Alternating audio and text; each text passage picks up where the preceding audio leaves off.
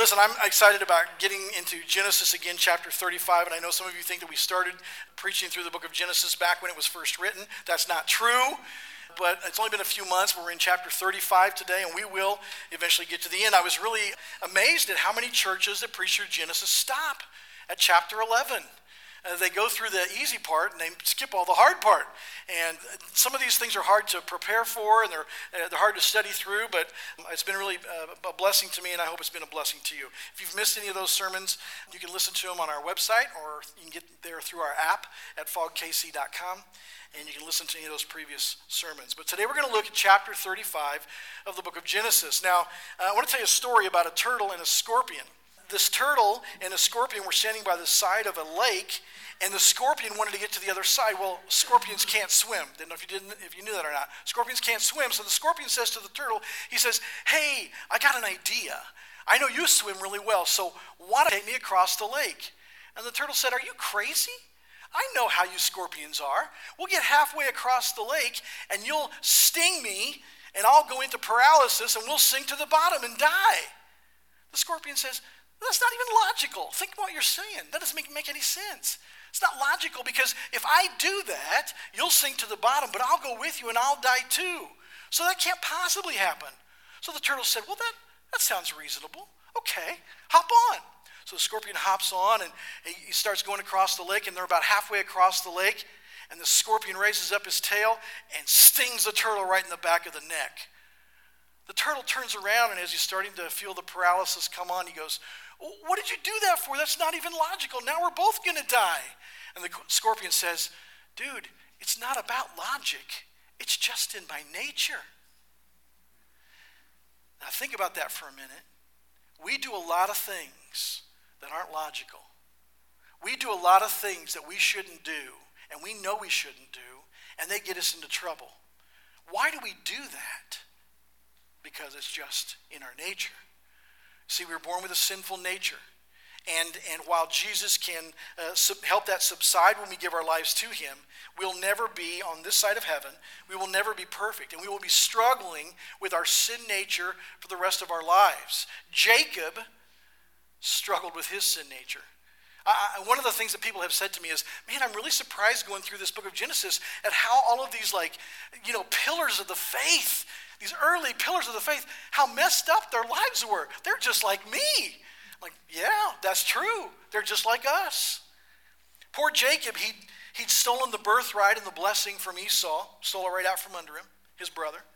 He had deceived his father Isaac in that.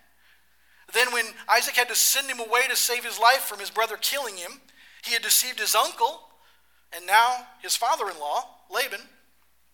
He had done nothing and been passive about the rape of his daughter Dinah, as we saw last week. Did nothing. Jacob messed up a lot. He was full of sin.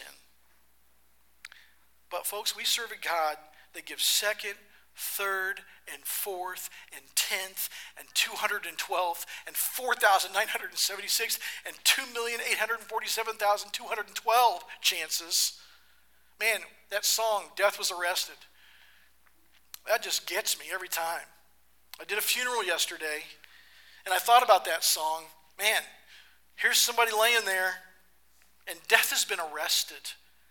God gives us second chances. Now, last week we looked at chapter 34, and I call that the godless chapter of Genesis because God's name is not mentioned a single time. Did you notice that last week? God never came up in the conversation. All of it was interaction between people, had nothing to do really with anybody obeying God. But chapter 35, where we're going to look today, it's a God filled chapter. God's name actually appears 11 times, and it appears another 11 times as part of some other name. So it actually appears in this one chapter 22 different times.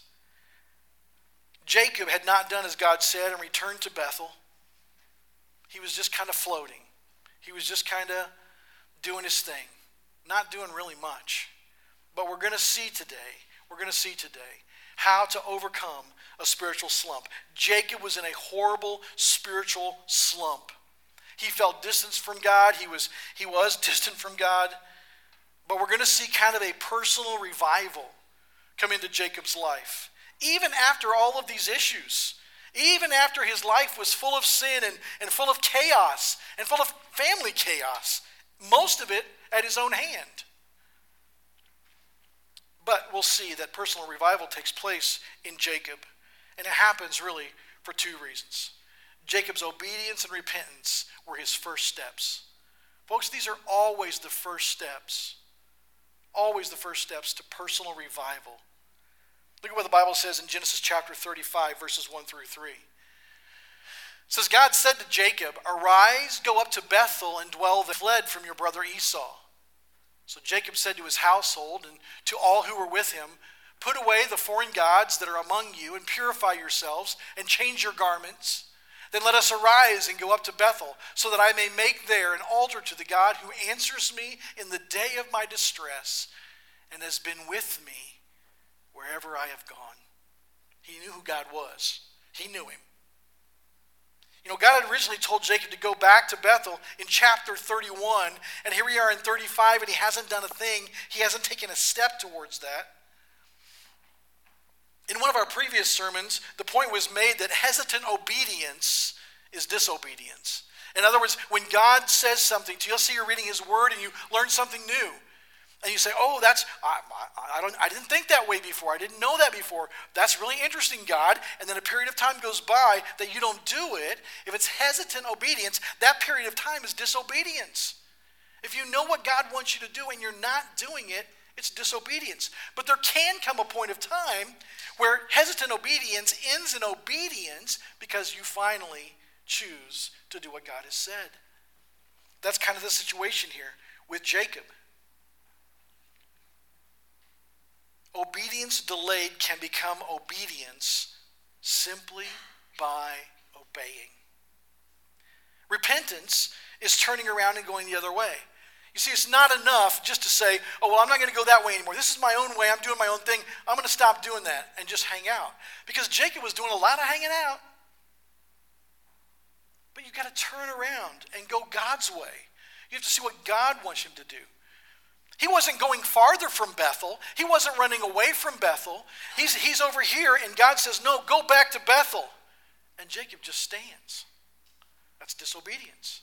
Finally, he repents and he begins to go back to Bethel. Perhaps the most important words in this verse are so Jacob. Uh, look at it again here. Says, God said to Jacob, Arise, go up to Bethel and dwell there. Make an altar there to the God who appeared to you when you fled from your brother Esau. So Jacob. You see, the very next words are that he is going to do it. He is doing it. He immediately begins to uh, tell his family uh, that we're going to prepare to go. It seems that idol worship had infiltrated pretty much the whole family by now. If you remember, his beautiful wife Rachel had stolen her father's false idols before they left him, before they ran away from Laban.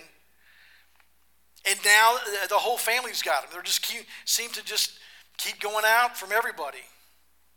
And it seems like until this time, because we certainly have no record of it, Jacob has done nothing, nothing to correct them.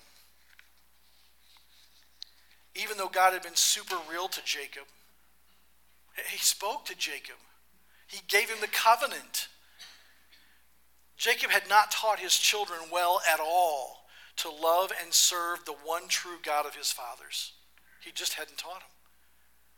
Jacob suffered long from the biggest sin that plagues most men passivity.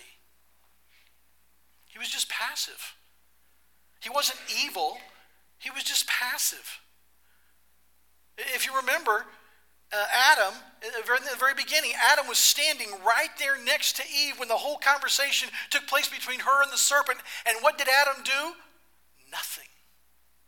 Not one thing. Men, Satan wants to get you to do nothing.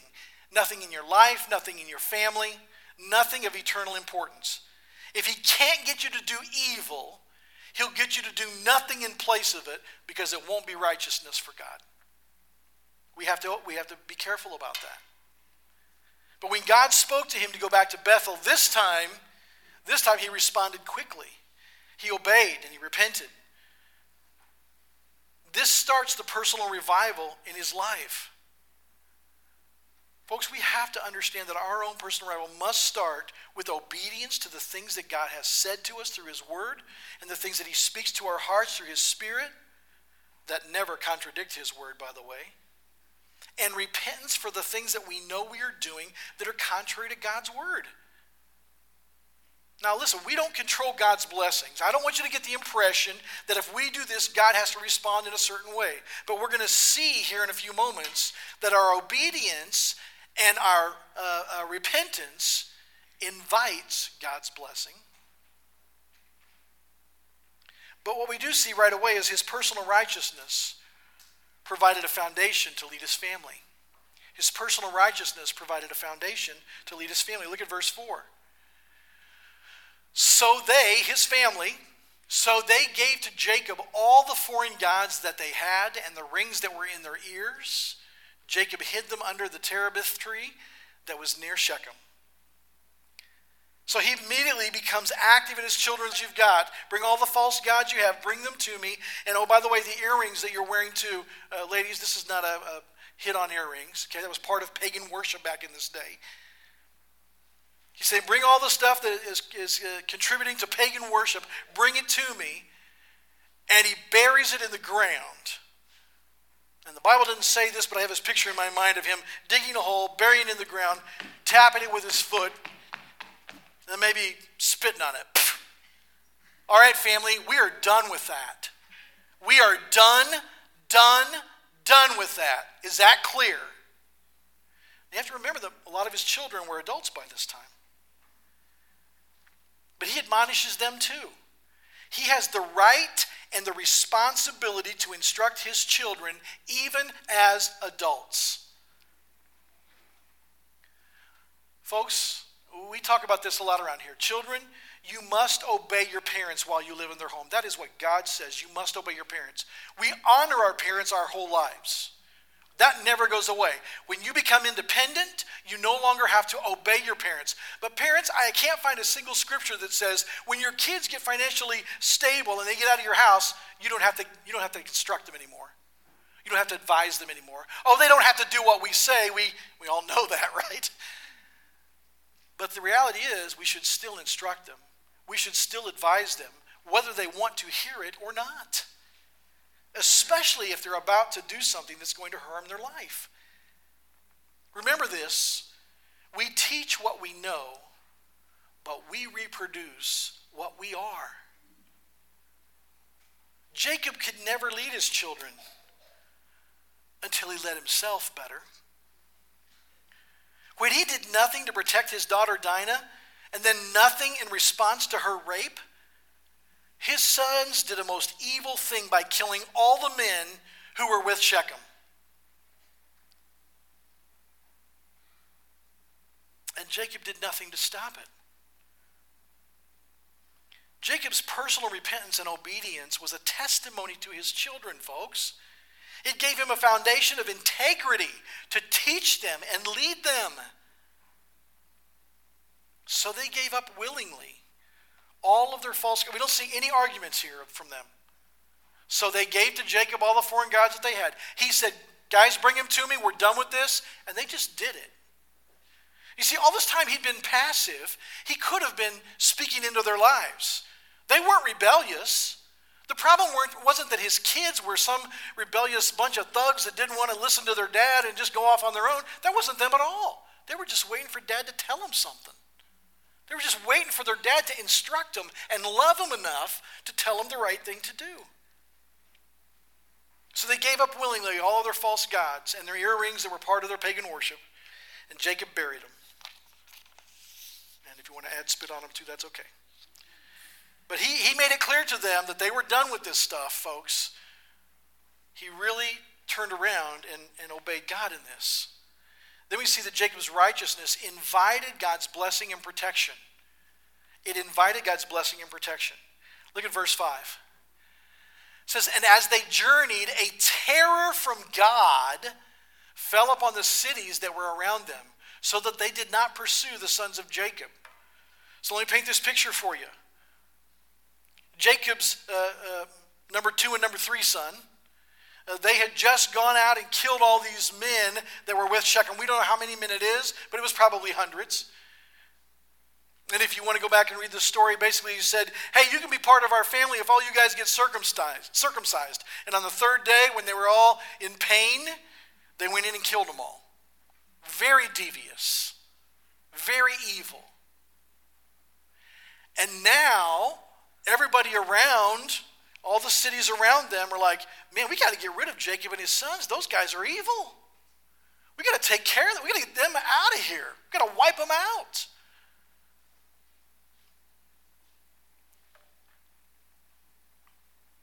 Even after Jacob's sons had killed all the men, and these cities wanted them dead, they did nothing because God turned their hearts. You see, God can influence people that aren't His. In fact, Proverbs 16 7 says, When a man's ways please the Lord, he makes even his enemies to be at peace with him. Now, they may not like you, they may not vote for you to be employee of the month, but they're going to be at peace with you. You see, if we just do the right thing, God works in that. He's always working behind the scenes. Here, he's protecting Jacob's family and Jacob from these guys that want to kill him. He's turning their hearts. Now, I don't know exactly what a terror from God is, but I don't ever want to experience it, I'll tell you that. They have a terror from God. They are frightened, and his sons will do to them, so they leave him alone. Like, listen, let them, let them go. You know what? Just let them be on their way. Word best to just let them go. How many times has some convenient uh, coincidence benefited or protected you? you? Do you run into a lot of those coincidences, folks? My friend Dave Ross, who started coming to Fellowship of Grace the second week that we were in existence, and he's been a Christian now for 13 years. We, we talk and joke about this all the time. We'll say, hey, I got to tell you something that happened this week, and one of us will share something, and the other one will go, oh, that's a very interesting coincidence. Because basically, we just kind of joke around about how every time God works in our lives and He does something uh, really powerful and interesting that we couldn't do ourselves, it's somehow a coincidence because we know that we're basically mocking the idea of a coincidence because it doesn't happen. See, this was no coincidence that these people decided to let Jacob and his family live. God did something to them. And he did that after Jacob repented of his sins and decided to obey God. Then God reiterates his blessing to Jacob. Look at Genesis chapter 35, verses 9 through 12. It says, God appeared to Jacob again when he came from Padan Aram and blessed him. And God said to him, Your name is Jacob. No longer shall your name be called Jacob, but Israel shall be your name. So he called his name Israel. And God said to him, I am God Almighty. Be fruitful and multiply. A nation and a company of nations shall come from you, and kings shall come from your own body. The land that I gave to Abraham and Isaac, I will give to you, and I will give the land to your offspring after you. Now, if you've been following this sermon series very much, you might say, well, wow, hasn't he said that before? I mean, didn't he already change his name? Yeah, he already changed name. Didn't he already give him a blessing like this? Yeah, he did all that. But when Jacob actually got to Bethel and completed what God had told him, God repeats his promise to Jacob and actually adds something. He increases it. He, he actually says a phrase in here that's never been said to him before. This phrase, and kings shall come from your own body. That's never been said as part of the promise. That's been added. You see, God's blessing became even greater because of Jacob, Jacob's heart turning. And so God reiterates his blessing to Jacob. Now, this is the place, if you remember Bethel, this is the place where uh, Jacob uh, saw the vision. He had the vision of the heavenly escalator of angels going back and forth from the earth into heaven. Remember Jacob's ladder? And if you remember at the time, Jacob named the place, This is the house of God. But he renames it this time. It's no longer the house of God, it's the God of the house of God. You see, before when he had this vision, his emphasis and his focus was on the place. Now Jacob is no longer impressed with the place, he's impressed with the God of the place. You know, it's kind of like if we go to uh, see some wonderful thing of nature. We go to the Grand Canyon, we say, wow, look at this awesome, man, this is so cool. This, this place is awesome. This is one of the greatest things I've ever seen. When really, we should be saying to ourselves, wow, look at this place. This is one of the greatest places I've ever seen. The God who made this is awesome. See, the emphasis should never be the place, it should never be the vision, it should be the creator. Because most pagan worship is really designed to, to worship the creation rather than the creator. And we need to always make sure that we uh, you know, worship the creator. Now, we're human beings in our sinful nature, uh, we do have a tendency to get caught up in places. Even, you know, your particular seat here at church. You know, you walk in and somebody's sitting in your chair. What are they doing there? Why, why aren't they? What if God, God can't speak to me if I don't sit in that chair? Well, let me let you in on a secret. During the week, we mix all these chairs up. You've never sat in the same chair twice. You don't even know where your chair is. You see, we can't get caught up in these things that we just have a tendency as humans to do. So God reiterates his promise to Jacob, and he adds to it, and kings shall come from your body. Same promise, same name change, but an increase because of Jacob's heart being obedient and repenting. Jacob's personal revival invited God's new and increased blessing. Now, I want to make sure that we understand each other. We are not a church that believes in, teaches, or supports, name it, claim it. You know, hey, if you drink the miracle spring water, you'll get $10,000 in cash at church, you know, in the mail. Uh, we don't do any of that kind of stuff, okay? It's not necessarily that things are always going to go well for you because we live in a fallen world. We live in a terrible world full of sin uh, with sinners all around us, just like us. But the point is, folks, when, when, we, when we are disobedient to God and we invite his, his spanking, when we invite his discipline into our lives, it's hard for him to bless us while he's in the midst of disciplining us. He's trying to change the direction of our lives.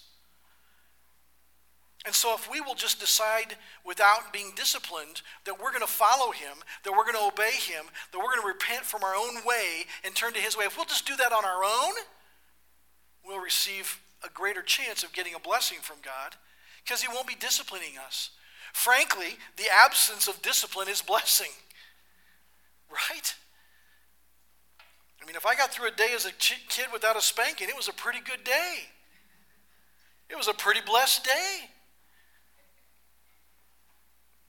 So Jacob still, even though God has blessed him through all of this, even though this personal revival in his life has, has brought on God's blessing, he still experiences some of the pains of just living in a fallen world because we see that Rachel dies while giving birth to Benjamin. Look at verses 16 through 20a. It says, Then they journeyed from Bethel. When they were still some distance from Ephrath, Rachel went into labor, and she had hard labor.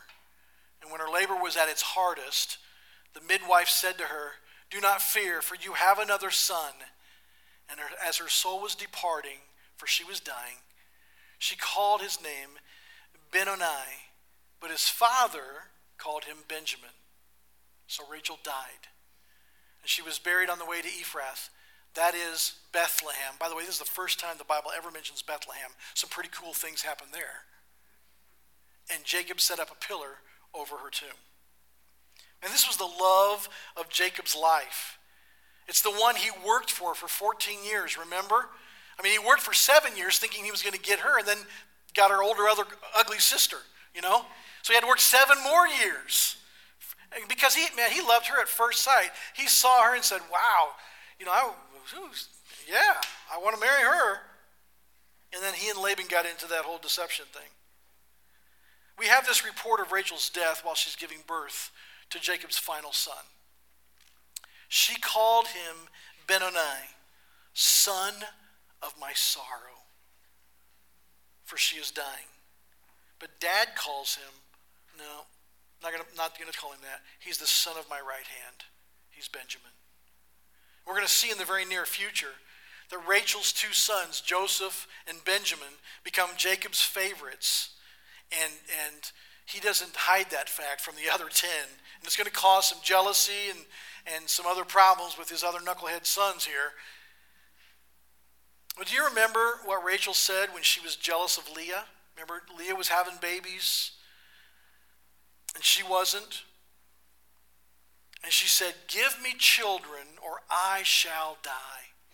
I think it's ironic, kind of interesting, that when she finally gets what she wanted, it did indeed cause her to die. Even in the midst of Jacob's personal revival and blessing from God and another son, he experiences sadness and loss because of the brokenness of this world because of sin. And then, if that's not enough trouble, they also, Jacob and Esau, wind up burying their father Isaac. Look at verses 28 and 29. Now, the days of Isaac were 180 years, and Isaac breathed his last, and he died and was gathered to his people, old and full of days. And his sons Esau and Jacob buried him. Now, it's interesting that they buried him together. Esau and Jacob together buried him. Remember, there was one point where Esau wanted Jacob dead. Jacob stole Esau's birthright and his blessing, and Esau said, I want him dead. I'm going to kill him. And, and Isaac had to send Jacob away so that Esau didn't kill him. They've made up. They've made up. They buried the hatchet, and then they buried their father. And that just came out, I'm sorry. By the way, let me just say as a side note here I look for opportunities to apply these things to our lives and understand them. Uh, if you remember, back in chapter 27, Isaac said, uh, I need to give my birthright away because I am old. I do not know the day of my death. Basically, he was saying, Listen, I'm dying. I'm at the end here, folks. Bring my son in here so I can give him the birthright, so I can give him the blessing because I'm about to die. This was 43 years later when he actually died. Now, I thought about that. Here's my application for us, folks, that we need to think about. Nobody knows when we're going to die. Not doctors, not nurses, not hospice workers, not even ourselves. Only God does. This has particular application for those of us who either have aging parents or have had aging parents. We have to make decisions about life and death. When dealing with aging parents, listen, take one day at a time. Try to prepare for the future, but don't speculate the future. There's a difference. Prepare for the future, but don't speculate it. Don't make decisions based on what some doctor said. I have seen families where the doctor has said to a family they probably won't make it through the week, and they're there a year later. I've seen places and families where they say, listen, uh, you know, it's, it's bad, but they probably have another year or two to go before this takes their life. And three weeks later, they're dead. My point in this, folks, is we gotta, we gotta quit thinking that somehow we're in charge. God is in charge. He'll take us when He wants to. He's in charge. I just think it's very interesting that this is 43 years after he thought he was about to die. And now he actually does. And by the way, if you ever want to know uh, what uh, Isaac died of, he was old and full of days. He was 180 years old. That's what he died of. Okay? So, how do we overcome a spiritual slump? How did Jacob overcome this spiritual slump? You know, at the beginning of this chapter, he was in a place that God didn't want him there. He was being disobedient because he wasn't listening to God and doing what he said. His children were out of control and bringing sin into their own lives as well as judgment onto their family. People all around him were wanting him dead along with his whole family. But he invited God into his situation because he decided to be obedient and repent. And God has turned things around for him. we don't control God's actions. Please don't get that impression. But we do invite his blessing or his curse slash discipline, depending on how we behave and how we think and how we act towards him. Listen, life is tough enough. I don't want to invite God's judgment into my life. I got enough problems just living in this fallen world. I don't need God's judgment and discipline on top of all that. I want God's blessing. Every spiritual slump turns around because of obedience and repentance. Jacob had been protected from those who wanted him dead because of his obedience and his repentance. He was able to lead his family well because of his obedience and his repentance. God reiterated his promise and even expanded it to Jacob because of his obedience and repentance. I want to encourage you today. First, if you don't know Christ as your Savior, understand that you can't do anything to stop sinning. You can't just decide to stop sinning. It doesn't work like that. We have that ingrained in us, it's just our nature. But God loved us enough to send his son Jesus to die for us on the cross to pay for our sins. If we would just put our faith and trust in him, then we could be forgiven of our sins. We could have our sins and the payment uh, that we owe because of our sins lifted away from us and receive forgiveness. But for many of us in here who've already made that decision to give our lives to Christ, there may be some sin that we're dealing with that as I've been speaking today, you're like, oh man, he must know. He's gone through my trash again. He knows what I'm doing. No, I don't. I haven't seen your emails. I haven't seen your phone. I haven't done. I don't know anything. What I know is that we're all sinners. You know, it's really interesting that the more I rub shoulders with people who are far from God, they have this worldview that everybody's basically a good person. Only the really bad people, only the child molesters and the axe murderers are really bad people. Everybody else is going to heaven. Folks, that's not true. We, we can't even let ourselves think that way or say things like that. It's exactly the opposite. We are all sinners that deserve to be sent to hell for the rest of all eternity. But in God's love and mercy and grace, He reached out to us with His Son Jesus. So today, if you're a Christian and you're here and you've been thinking, oh man, I've been struggling with that sin, that one or two sins, and they've plagued me, and they just keep plaguing me, and I keep giving in and keep giving in and keep giving. Listen, today, just draw the line in the sand. Just, just picture yourself taking whatever that sin is and digging a hole and putting it in the ground and tapping it down hard and stepping back and spitting on it and say, I am done, done, done, done. Today, I am done with that. It ends here. And wait and see if God doesn't bless you. Somehow, some way, God will bless you.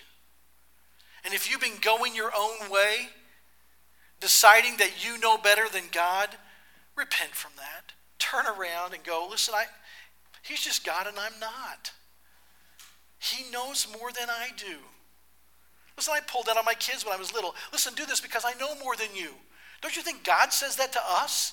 Listen, kids, do what I say because I know more than you. Of course He does. Of course He does. And so take today to just draw a line in the sand Say, I'm no longer going to invite God's discipline and judgment onto my life. I'm going to invite God's blessing because I am going to do what He says and be who He wants me to be. With His help and with His Spirit in me, I will become a better reflection of Jesus. Will we be perfect? No. But we aren't going to be just constantly going our own way, doing our own thing, separate and different than what God says. Let's pray. Father, we thank you for your word and your spirit that guide us. Father, help us to be people of true faith, people who don't just ask for your forgiveness so that we can continue to do wrong, but people who decide to obey you and people who decide to follow you, to repent from our own ways and turn to your ways. God, help us. Give us the strength through your Spirit Teach us your ways through your word. And Father, we thank you for your love and your mercy and your grace. We thank you that death was arrested when Jesus rose from the dead. He paid for our sins. Help us to never get over that, but to have that just influence us, to encourage us to be who you want us to be. Not out of duty or obligation, but out of love, out of response to your love for us. God, help us be the kind of people that follow you because we just love you. In Jesus' name we pray. Amen.